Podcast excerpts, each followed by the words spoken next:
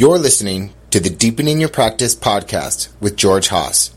Deepening Your Practice is recorded at the Against the Stream Buddhist Meditation Society in Los Angeles, California. For more information, visit our website at www.mettagroup.org. That's www.mettagroup.org. So, welcome everybody. This is Deepening Your Practice. Deepening Your Practice is intended as an intermediate or advanced class. And what that really means is that I'm not going to include basic meditation instruction. I expect you already to know that. That being said, if you find that I'm talking about something and you don't understand what I'm talking about, I'm happy to answer any questions. I'm just not going to include basic meditation instruction. Tonight's topic is uh, purification of conduct with meditation. And I thought that I would talk about remote and immediate conditions for concentration and uh, knowledges. So, morality as remote and immediate conditions for concentration and knowledges. Lay persons can use insight meditation to fully purify the four kinds of morality, regardless of whether or not they have practiced morality for a long time beforehand. We may wonder, however, what kind of morality they must develop, they must develop as a basis for their concentration and insight knowledge, given that the Buddha has said on many occasions, a man established on morality wise develops the mind and wisdom. The answer is that all meditators should develop concentration and insight knowledge based on two kinds of morality morality that has been purified before meditation and morality that is purified during meditation. Morality that has already been observed for some time before taking up meditation practices serve as a remote condition or prior cause for the arising of insight concentration and insight wisdom, as well as for path concentration and path wisdom. The morality that accompanied prior insight knowledges and path knowledge and fruition knowledge also serve as the remote condition for later insight concentration and insight wisdom, as well as for path concentration and path wisdom. The pure morality that accompanies each and every moment of insight knowledge and path knowledge is the immediate condition or present cause for the concentration and wisdom involved in that very moment of consciousness. If a person has purified his or her morality before taking up meditation, then his or her concentration and wisdom are based on both remote and immediate moral conditions. If, on the other hand, a person purifies his or her morality only through insight meditation, then his or her initial concentration and wisdom are based only on the immediate moral condition, while his or her succeeding insight concentration and insight wisdom, as well as path concentration, and path wisdom are based on both remote and immediate moral conditions. Clear? Uh-huh. Check. this is one of these things where he, in this book, a lot, he sort of like, read the whole thing and go back and start at the beginning. It right. more sense because he assumes a lot. He sort of knows that. I just knew a lot of defining. Right. So here he's talking about um, he talks about the rising of insight concentration and insight wisdom, as well as path concentration and path wisdom. And then he goes on to talk about insight knowledge and path knowledge and fruition knowledge. So there's seven, I think, total there. Right. Could you give us about 30 seconds on that? Yeah, sure. or you know, take a minute if you want. Well, just share your direct experience of each one. Yeah. That, that, so, that would work too. Um,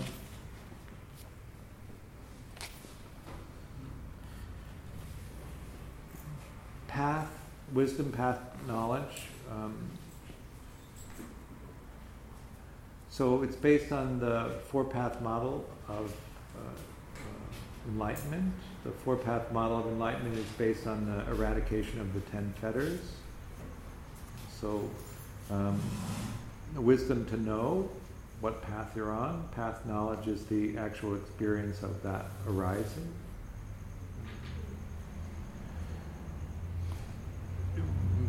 Then we're looking at the 16 stages or the progress of insight as he describes it. and knowing where you are on, on that particular map of, of the progress of insight. Uh, fruition knowledge and path knowledge are different. Fruition knowledge would be the knowledge that you know that you've had the experience of cessation, the wisdom that arises from knowing that you've had uh, cessation typically would be the, the, these insights or these eradications of the fetters. Path knowledge, you can have fruition, uh, know that you've had fruition, know the wisdom that comes from fruition, and, and still not uh, take another path. So that's the, why those two are split. Um, the ten fetters are eradicated depending on which path you take. If you take the first path, which is called stream enter, you're eradicating the first three fetters. The first three fetters are the belief in a uh, continuous, ongoing self that's intrinsic, the uh, belief that religious ceremony is the same thing as enlightenment or will lead to enlightenment itself, and the third is the eradication of the hindrance of doubt. Doubt, in this sense, is narrowly confined to uh, doubt that the path leads to enlightenment. Lots of other doubts remain. That's so it isn't a blanket eradication of doubt. It's eradication that the, the practice of meditation, the practice of moral purity leads to enlightenment. If you've had the fruition experience, then you've, you've had stream entry, and so that you have the basis of enlightenment, and so that you know that in, the practice leads to enlightenment through your direct experience. Uh, if you remember earlier, we were talking about these aspects of morality. One of the aspects of morality is a belief in uh, reincarnation. So that in the first path, the stream enter path, it's said that you are then reincarnated only seven more times. So if you remember, um, some of these obstacles to, to liberation in this t- lifetime would be not believing in reincarnation and not believing in the moral aspect of karma, yet it's very ordinary in our culture, which has, in some sense, opened itself to um, um, secular Buddhism or an atheistic uh, way of relating to Buddhism, that these aren't requirements for practice. So they're not requirements for moral purification in the West, although in, in Asia, that it, if you didn't accept these basic things, they would be thought to be moral obstacles to being enlightened in this lifetime. Does that making sense?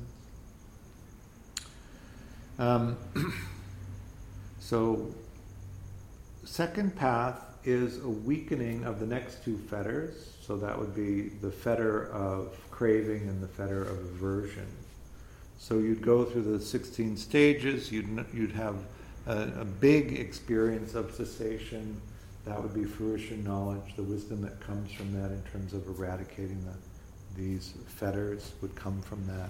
Whether you had path knowledge or not, you would know. And it's thought that if you have uh, attainment to second path, that you're reincarnated only one more time. Um, third path is uh, so first path is stream enter, second path is once returner, third path is non returner, because it's thought that you're not reincarnated after attaining to third path. And third path is the eradication of craving and aversion, so those two fetters go. So in the first three paths of enlightenment, you eradicate half of the fetters on the list. Um, in Buddhism, the way that suffering ends is that you're no longer reincarnated.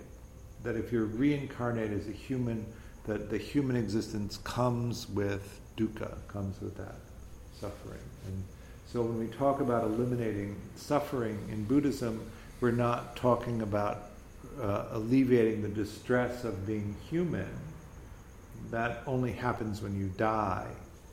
Uh, in order to get off the wheel of, of, suffering, you have to get off the wheel of rebirth. So you're not reborn anymore.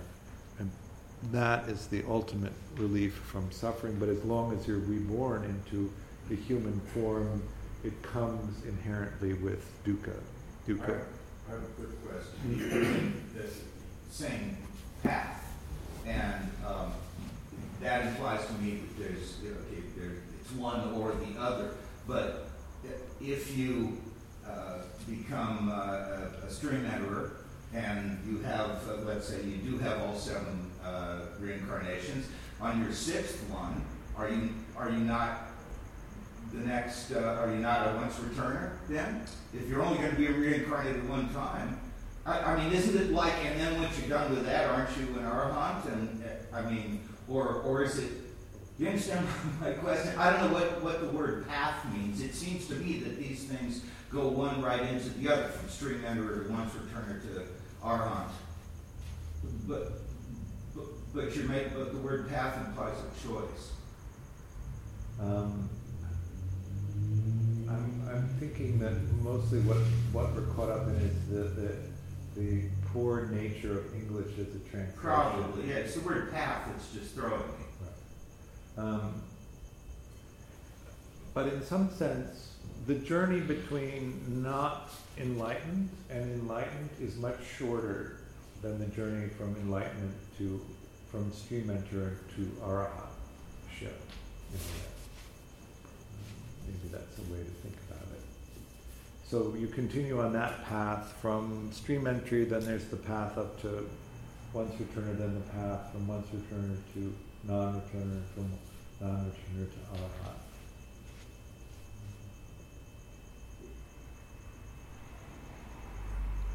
Do you have a sense of what enlightenment is? Enough that you could recognize it in someone or not recognize it in someone? um, I don't think it's someone else. I think it'd be hard to recognize it in yourself. I would hope you would know, but no, I don't. I mean, unless I don't know if you came upon the Buddha, I suppose, and he's slightly glowing or something, might that might be a clue. But no, I wouldn't think you could know. If, do, what is that saying? If you meet the Buddha on, on the, road, road kill him. Yeah, it's a um, you can see it. I think if one has that awareness, one will recognize it enough. If one didn't, right? There's enough understanding to, to. So, do you notice um, in people in in our culture, which is so secular, a, a devoted belief in religious ceremony uh, leading to heaven. You know, people who believe have that belief. Uh, uh, you may recall that one of the things that prevents you from becoming enlightenment is a belief in God. Do you know people who believe in God? Do you know people who don't believe in God? Do you know who be- people who believe uh, in the uh, observance of religious ceremony and that they think that the, that religious ceremony will get them somewhere. So, I think most people. But you also. I think this should be still Right. Uh huh. I was wondering because uh, I went to the the Getty Center has an art exhibit right now on like the Buddhist caves in China and stuff, and then I'm not a scholar on it, but it was saying that a lot of it was started because people were donating their money, they like paid for it with the goals of they creating positive karma for them, like that was the creation of it. How does that like relate to it being a religious ritual towards like bettering themselves? It seems kind of similar. right, it? it does, doesn't it? Um, merit, the gaining of merit, so that your next rebirth is is more advantageous to you. Um, it, it's um, my understanding is that that tends to be more of a uh, Mahayana tradition, so the, the greater vehicle, so Zen. This is an evolution beyond Hinayana, which is much more centered around uh, liberation for yourself. The Mahayana vow is uh, the Bodhisattva vow, which is that you deny um, um, enlightenment to the level that would prevent your reincarnation taking the vow that you'll continue to be reincarnated until all beings are liberated. Um, but then you're constantly um, wanting to uh, develop merit so that the next time you're born, you're born in a better incarnation so that you don't suffer as much as a, as a human. Um, when I was in Burma, I, I hired a guide uh, to take me around because the alphabet is impenetrable and the, the language is impenetrable to my ear and eye. And um, we were sitting uh, at lunch one day and he said, I really don't get this creator God thing. And I said, Oh, what about it? And he said, Well, they, people say that it's an omnipotent God, that he can do whatever he wants. Why would you make the world this way if you could do whatever you wanted? Why would there be so much injustice, so much suffering? Why couldn't you make it if you were all powerful into something that was actually wholesome? And he said that he really prefers the Buddhist view that your, your situation is based on your merit. So that, this, that your current life is a reflection of your past life. Um, which had to me, in some sense, the same feel of, of belief and dogma as the, the opposition to the, the, the Judeo-Christian Islam formation. But the Christian um, explanation for something like that, yeah, God is all powerful, and I'm just saying what I've been told and experienced. God is all powerful, but man has self will, and man creates the suffering right. and the injustice, not God. That's their rationalization. Right. You know, so that, that's just similar, you know, just another side of the Buddhist or that gentleman giving his point of view about what the Buddhist answer is right. about past life. What I want to know is you made the statement that you don't get reincarnated. Did I understand that you don't get reincarnated so you're not reborn. You're not reborn if you don't. If you're. It has something to do with the fetters. Enlightened. If you're not enlightened. No, if you are enlightened and you've eradicated the first five fetters, you're not reincarnated. So you only get re- reincarnated if you didn't do the job the first time. Correct. the first hundred times.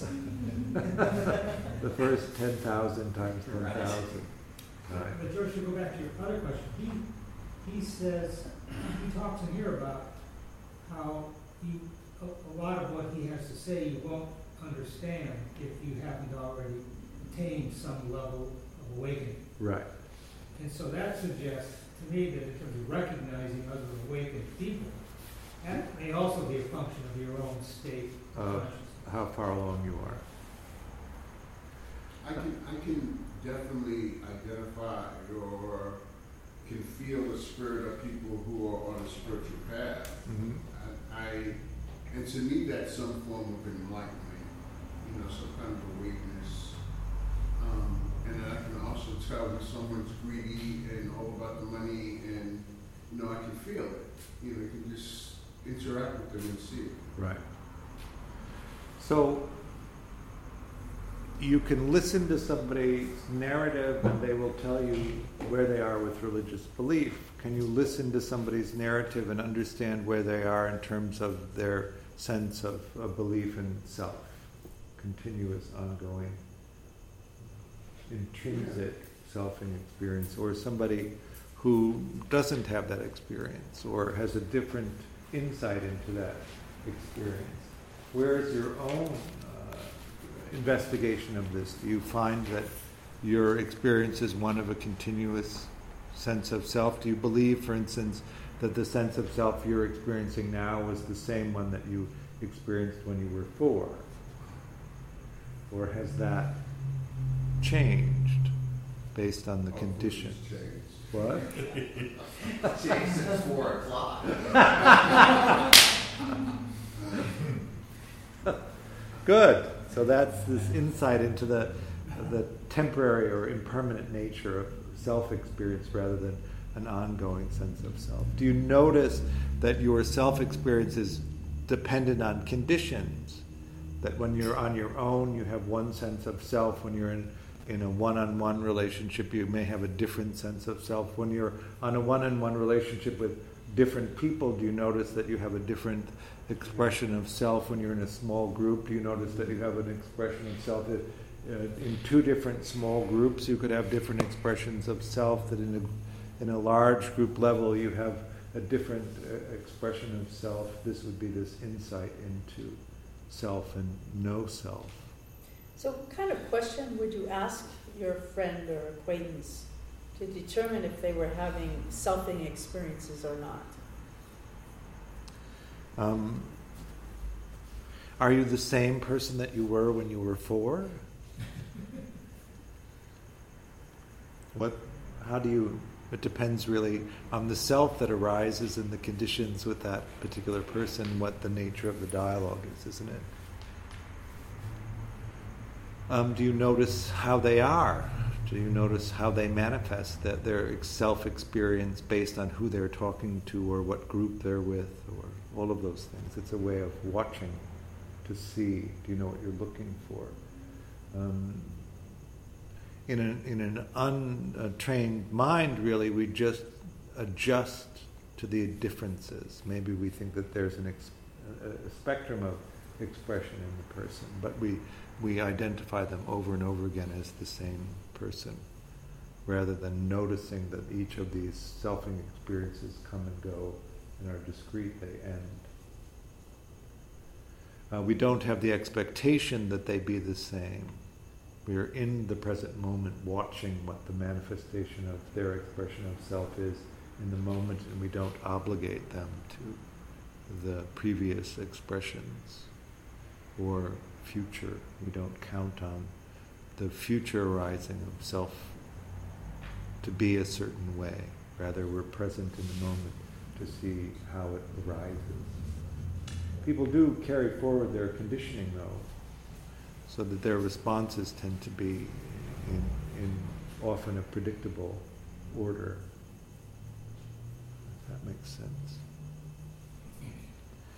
And then the uh-huh. Just a quick question about morality in the context of this book. Is he referring to it in an absolute sense or in like sense of morality being a human construct? Is he saying that there's absolute morality and the purification of that, or acknowledging morality as a construct? Uh, I think that what he's saying is that these are the moralities that you need to purify, and then he defines them. Gotcha. So the lists, for instance, in this section of the book, he's talking about um, morality by means of abandonment, by means of abstinence, by means of mental volition, by means of restraint, by means of non transgression. Um, so, morality by means of abandonment means that um, knowledge that discerns mental and physical phenomena aban- abandons the delusion of person or being. So, this idea of self versus no self. We abandon the idea that somebody is permanently one self experience.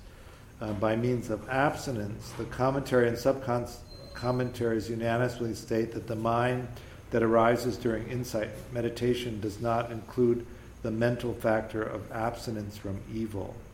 On the other hand, the mind that arises during insight meditation is directly opposed to evil behavior and wrong livelihood.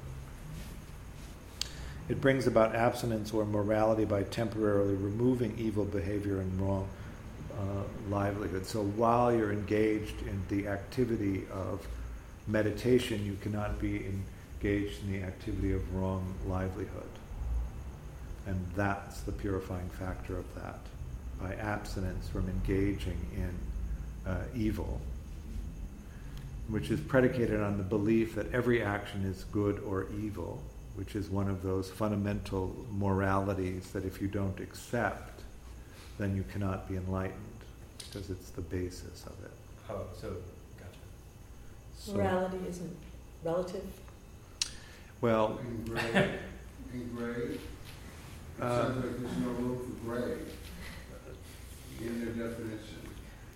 no, uh, there is no room. But Yes. that's just in the Yes, context. there is no room. Um, the morality is highly defined Mhm. it in the Buddhist context of Theravada Buddhism, and these are the, the moralities, and you have them or you don't have them. That's what he's saying. He's also saying that there's a met- metaphysical force that uh, will prevent enlightenment in this lifetime if you're not morally uh, pure.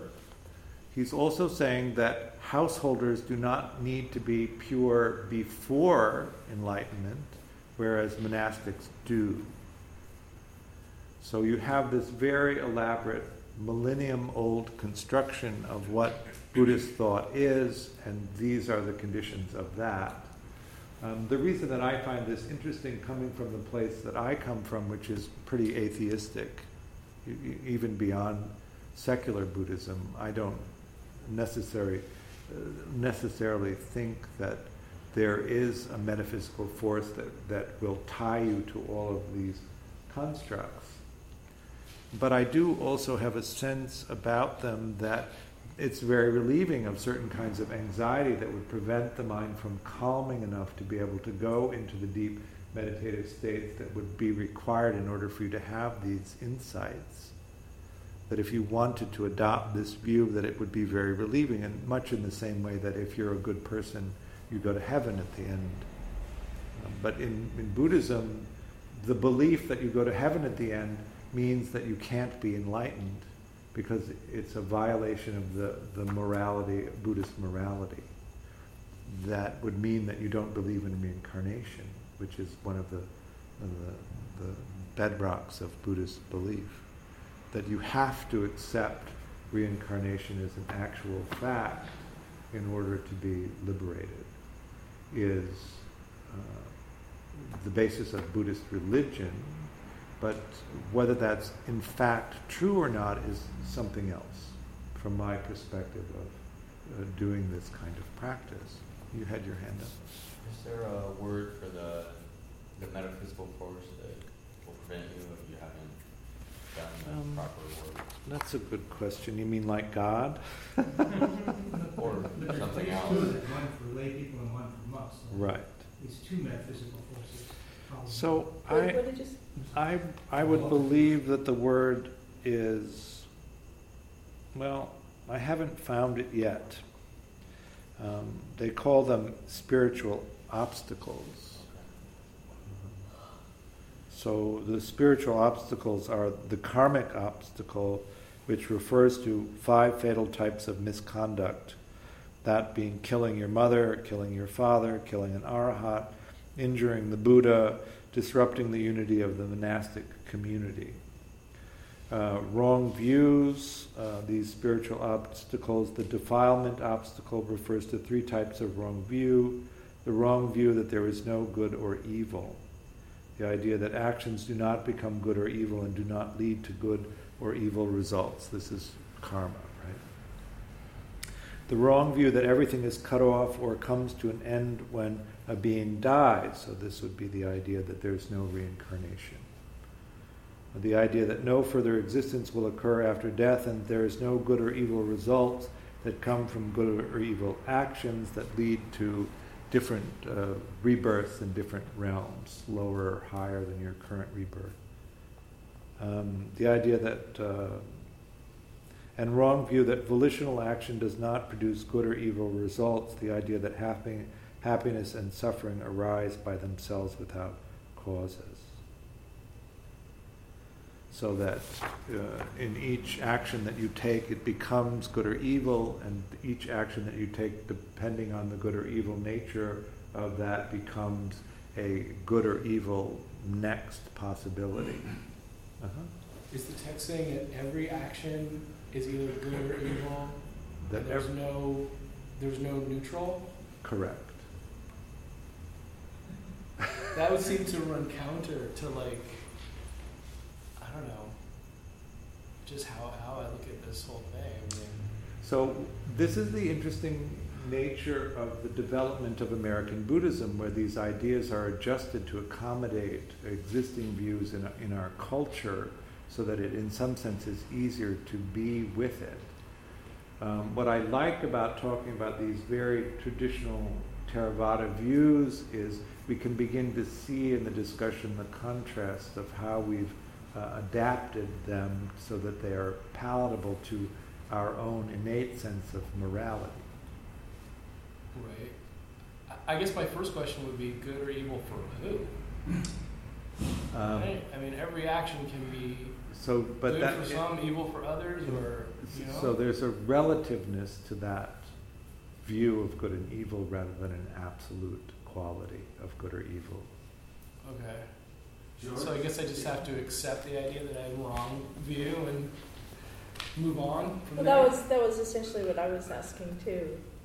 Because, I mean, if you kill someone when, as they're about to kill your child, that's different than, you know, if you're just going down the street and kill someone. Um, What they're talking about, and I'm sorry, but it is the, there are different kinds of, of karma. And those five things uh, are really serious. Uh, I mean, you know, not, not too good to kill your brother either, but that would not fit into those things. However, there'd be a heavy karmic debt. right. Sorry. So these are obstacles that would prevent enlightenment in this lifetime. Those obstacles. These are deal killers. Hmm? They're deal killers. Yeah. Deal breakers. You're, you're not happy with this. Um, no, I'm just. I I guess I'm. This is the first time I'm hearing it, so Oh. I'm a little surprised. So, and part of that is because of the relative nature of the instruction uh, that we get. In, in the West, Buddhism is largely based on the practice of meditation, not on the, the uh, cultural Buddhism that comes from Asia. When we're very adaptive in America, we tend to split everything off and make it mainstream culture. That's part of our phenomenon here. Everything gets stripped of its details and jammed into mainstream culture. Wonder. Rap music, uh, what else can you think of that, that, that happens? Hmm? Starbucks. Is that I'm thinking maybe for myself, like perhaps that's why the importance of like mindfulness is, so that you can in meditation you can review your actions and decide, you know, think about whether it was good or evil. Well, um, it's even more basic for me. I don't believe in forces of good or evil. That doesn't make sense to me. Yeah, uh, if I can, let me present this and then you can tell me where I'm wrong or right. My mind is bouncing off like a lot of other people's every time I hear good and evil because where did that come in Buddhism? You know, I didn't know that was going to be here. And the only other time I've heard it used was uh, by uh, Nyanaponika the part of, part of Buddhist meditation. But the way I think of it, so I can make that word evil palatable, is when they're referring to the to the eight steps, to the, the eightfold path. Let's take mindfulness. They they can call it right right mindfulness or wise mindfulness or and there are other words. And if you're not doing those, then it would be the opposite. I'm hoping that that um, uh, Mahasi is, is maybe using it more like that, uh, like, like evil uh, uh, uh, leads to the same thing as unwise. It means the same thing as unwise. It leads to suffering. It, or, or that isn't what it means. What do you think? I would say no. Crap. Because he's got so much good stuff, but damn, that's, that's hmm. So, maybe you're not a Buddhist. How's that landing? Well, are you a Buddhist then? I'm not a good Buddhist. but you're not an evil Buddhist. I am not technically a Buddhist because I don't accept either of these tenets uh, of reincarnation or karma. I, So, um, But- this intellectual bypass. but I don't need to be a Buddhist in order to, to practice and feel a benefit from my practice. And that, that's the statement. I, I'm not, I don't consider myself a Buddhist. I consider myself a meditator. Right. And it just happens to be done in a Buddhist society. I'm not Buddhist. Right. I might be practicing meditation, but I don't consider myself a Buddhist. What I I'm listening to some of the concepts, and I like some of the concepts, and I incorporate them in my life because it works for me. But I'm not a practicing Buddhist. Right. I am open to the idea of e- exploring belief and seeing whether belief is required or not, but I haven't found it to be. Um, I find it it's an interesting discussion. I like feeling um, moral as a person, and I like the way that uh, I, I engage the world from a perspective of morality. Um, I like ethical people. I trust ethical people, and I, I'm, I seem to not be able to trust unethical people.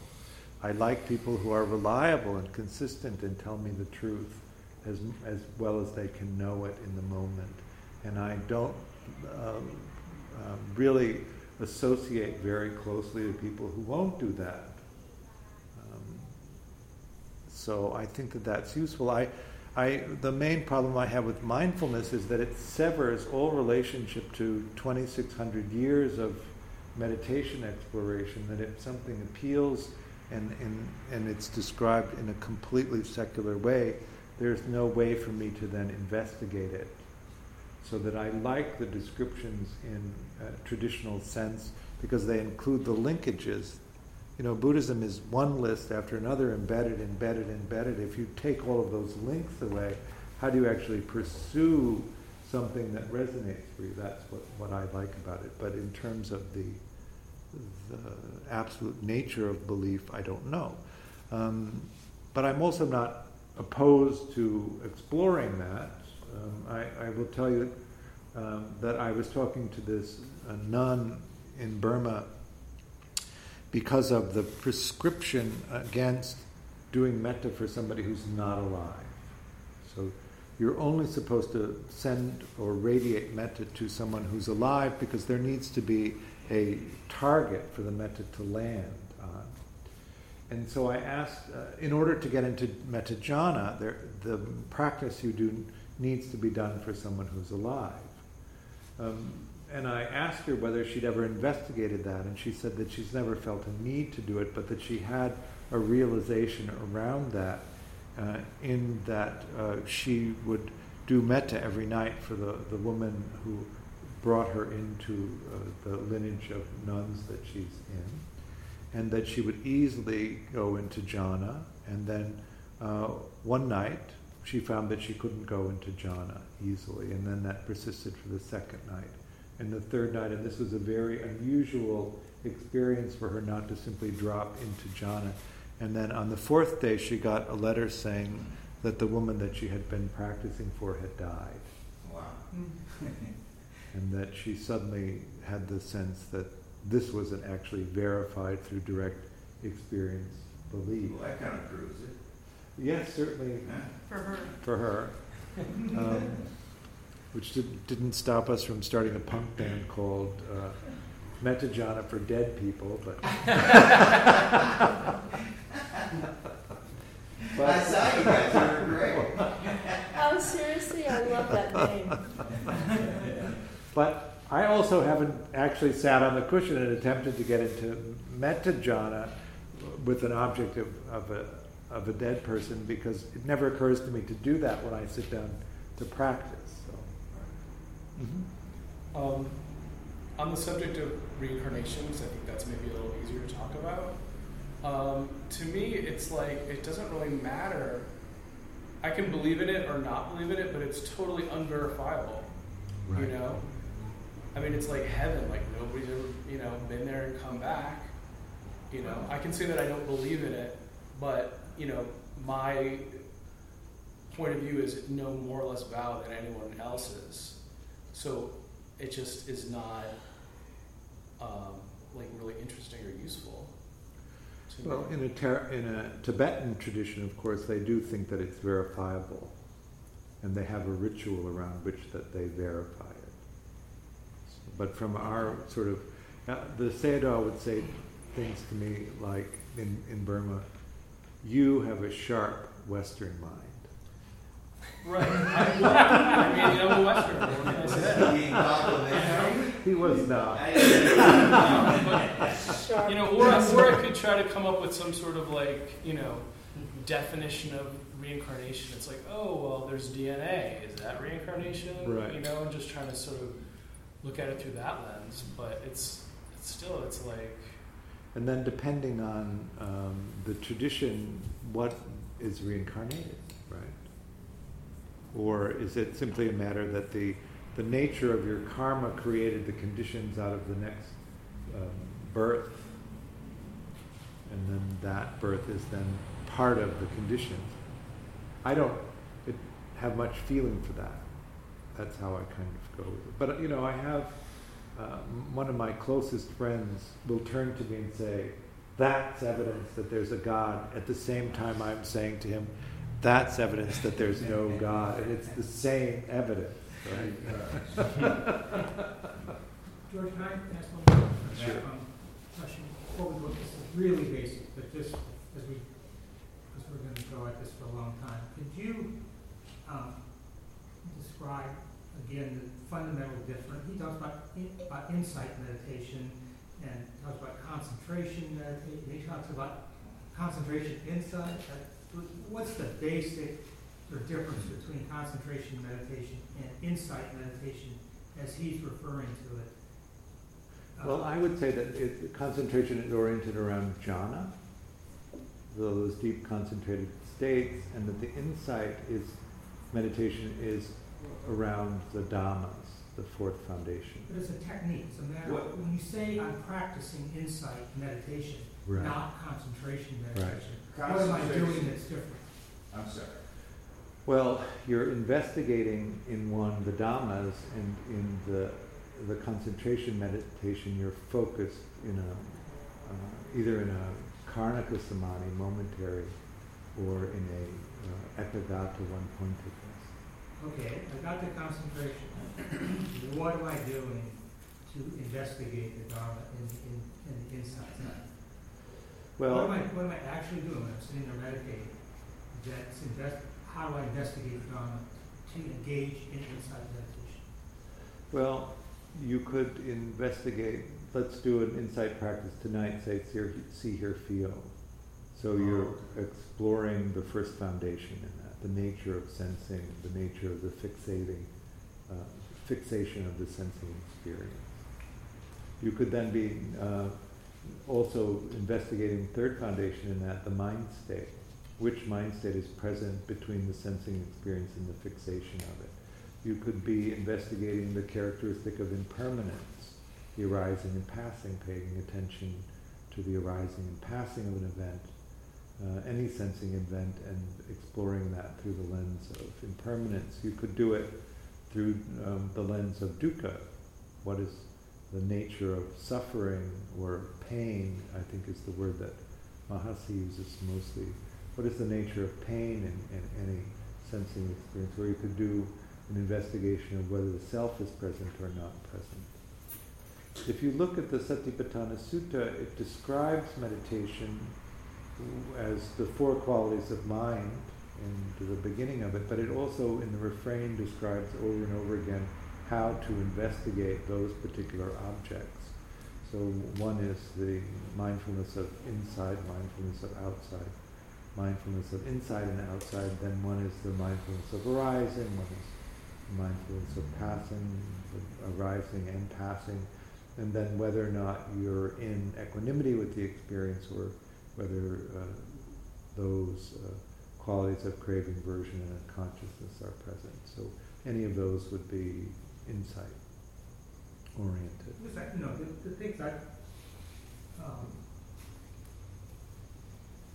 noting, labeling, sensory activity, that kind of thing, body scanning, for example, that, those all are pretty clear.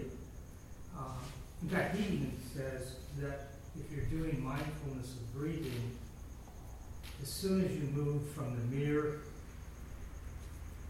presence of the breath, in or out, to the quality of it, is it warm or not warm, Right. moist, is it, any of those features, you've, you've already shifted to insight Right. because you're, you're now actually investigating the sensory uh, elements of breathing, not merely the fact of breathing. Trickier stuff are these more contemplative kinds of you investigate the nature of uh, suffering. Okay? What, what, what, I'm, I'm repeating the five daily recollections over and over again, I'm gonna, is it a dry practice, is it? what- Well- What do you, what do you do? Let's look at dukkha, the three levels of dukkha. The first level is old age, sickness, and death. Uh, the second is uh, getting what you want and losing it, not getting what you want, having to put up with things that you don't want. The third level is the subtle, ongoing, pervasive irritation that nothing is actually the way that you would have it if you were actually in charge of anything. So then, in the experience of discomfort of pain that arises while you're practicing, you could analyze which of those three aspects of dukkha is the experience of the displeasure or pain. That's insight practice. That's insight practice. That's what you were asking, right? Yeah, no, that's what it- So then you would be going, is it one, two, or three, or one and two, or two, Okay, two and good. three, or all three, or That's helpful, give me another example besides pain for dukkha, ah. besides physical pain. okay. So noticing the arising, noticing the middle, noticing the passing. Of what? of any sensory experience so that you you uh, notice whether or not it's permanent or not so it eradicates the belief in permanent experience you could do that with the experience of self arising or passing I uh, remember when, hmm? when I, my first class I took from you, you, you were teaching a tech, this was a advanced course I Right. the dharma mats Yeah, Calvin and I came to that class. And, uh, you, one night, you were, you were doing some sort of Shinzen-esque stuff from time to time, and, uh, you i'm were still doing that A thing with gone, oh noting gone. just note gone Yeah. And, uh, if you're on the call that's what we've been doing for the last well, what was remarkable about couple of months, was, months. I think if you get, if you get really, uh, uh, for some reason during that set of classes, I, I was very, find easy to get very concentrated. right And, um, it's a total coincidence, I think, but, uh, when we were doing that exercise, one, one of the times we were doing it, there was a, there was a stretch where I, it- we did it with external sounds and outside the building. And at the moment of gone, I had this sort of insight that at the moment of gone, uh, self had to jump to the next thing. Uh-huh. I could sort of sense the jumping, but there was also, that's where the suffering was, right there. right The relief, when had to release that one sensory input and jump to the next one, the monkey letting go of the line and grabbing the next one. Right. The moment of release was where the suffering comes from, because that's a little death of self, Uh-huh. over and over and over again. So that would be an example, right Yeah. good Thank you. Uh-huh. All right. Let's see here. Let's do some practice. What do you think? Um, I like to do this metta vipassana. So what I was thinking of doing was um, beginning with uh, metta as a concentration practice, and then going into some insight practice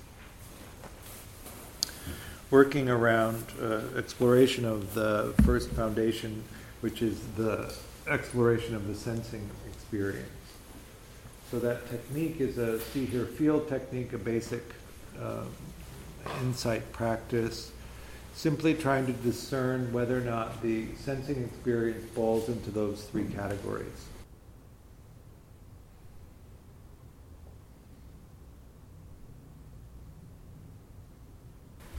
So I record these calls and I put them into a Dropbox so that you can keep up if you don't come to all of the classes. If you'd like to be invited to the Dropbox, then I need your name and email, anybody interested. And then just pass it along. So how did that go? Pretty easy?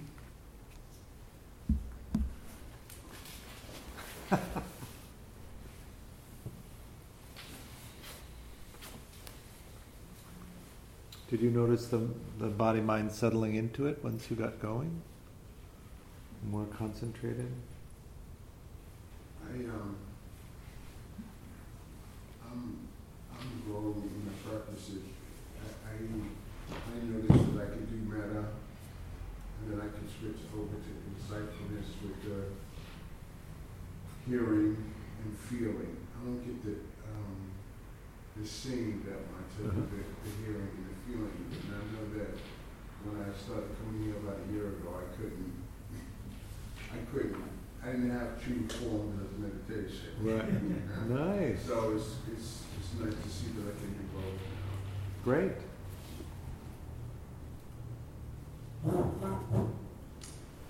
How do you get to Carnegie Hall? Practice, practice, practice.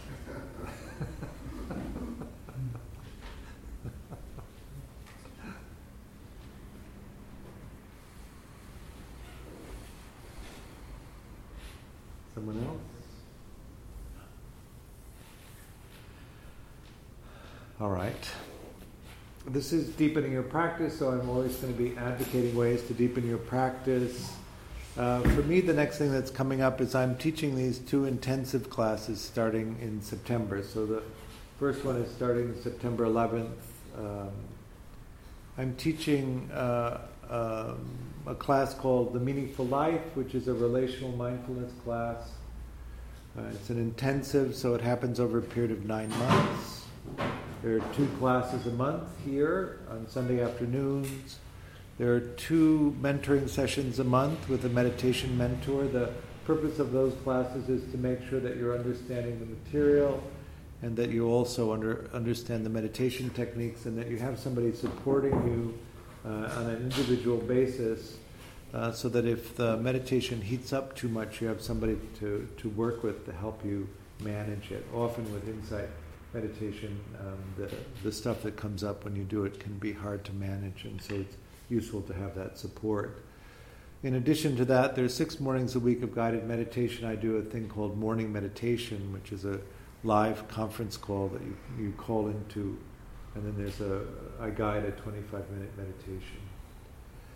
Uh, the meaningful life is oriented around uh, relational mindfulness, so it looks at the way that your conditioning uh, has uh, caused you to develop strategies uh, that um, really are defined as a working model of yourself and also as a working model of other people. So that uh, it looks at how you form relationships. It's based on John Bowlby's attachment theory. So you look at what your attachment strategy is, you look at the attachment strategies of other people and how that tends to inform how you uh, construct relationships. Um, part of the, the work of the class is to understand what attachment strategy you're using, and then also, if it's not a secure strategy, what ways you might use meditation to inform a shift toward more secure ways of being in the world and more secure ways of being in relationship. I'm also offering a class called Meditation Interventions for the Addiction Process, which is the same uh, foundation as the Meaningful Life, but it has, in addition to that, uh, a, uh, a look at how to maintain long term abstinence or harm reduction, depending on whether it's a, a substance, addic- substance addiction or a process addiction. So we look at, for instance, uh, how um, craving and urging, allowing the mind to think about using is causal to relapse. We look at stress, uh, anger, and depression. We look at uh, per- persistent negative emotions, which is the somaticized emotion that is held in the body based on uh, trauma or abuse that may have occurred in, in childhood. And then also uh, looking at how difficulty in interpersonal relationships uh, tends to lead toward relapse. In some sense, how I view addiction is that it's a decision that people have made not to rely on other people, but to find alternatives to relying other, on other people so that you can be in the world. Um, um, most addicts have made a decision somewhere along the line that people are so unreliable that it's better not to count on them. Better to count on substances or processes that aren't as uh, disappointing as people are. There's a flyer up there. You can take a look. The registration is open on the ATS website, and we're offering a, a, a $650 scholarship to people that need some uh, resource assistance. You can pay all at once, or you can pay monthly on that. Um, I do highly recommend that if you want to really see how meditation can shift these persistent uh, difficulties in your life, that this would be a way of looking at that. The uh, eighth annual uh, uh Against the Stream West Coast retreat is happening in September at Joshua Tree. There's a flyer up there for that. That's a week long retreat focused around the four foundations of mindfulness. Uh, Dave Smith, Mariette Stancavage, and Cheryl Sleen are leading that. Uh, this winter, I'll be doing a retreat up at La Casa de Maria, the Meaningful Life uh, winter uh, retreat. The Meaningful Life retreats are oriented a little bit differently than a Four Foundation retreat. Um, I teach the first three foundations uh, of mindfulness, and then instead of teaching the Dhammas, the fourth foundation, we look at uh, again the attachment strategies and how to work with them meditatively. The other difference between my retreats and uh, the Meaningful Life retreats, that is, and the, the ATS uh, um, Four Foundation retreats, is that uh, my approach is a metta vipassana approach, so that the beginning of the retreat is all metta practice, and then after we've developed concentration through the practice of metta, we move into vipassana practice. I find it it's a really useful way to practice. The metta brings you into a calm, kind place with yourself and with others, and then when you move into the vipassana, a lot of the difficulty that come up in a traditional vipassana way of practicing are actually uh, softened by having the foundation of metta. Um, I think that there's some flyers up there for other events that are coming up. Take a look at those.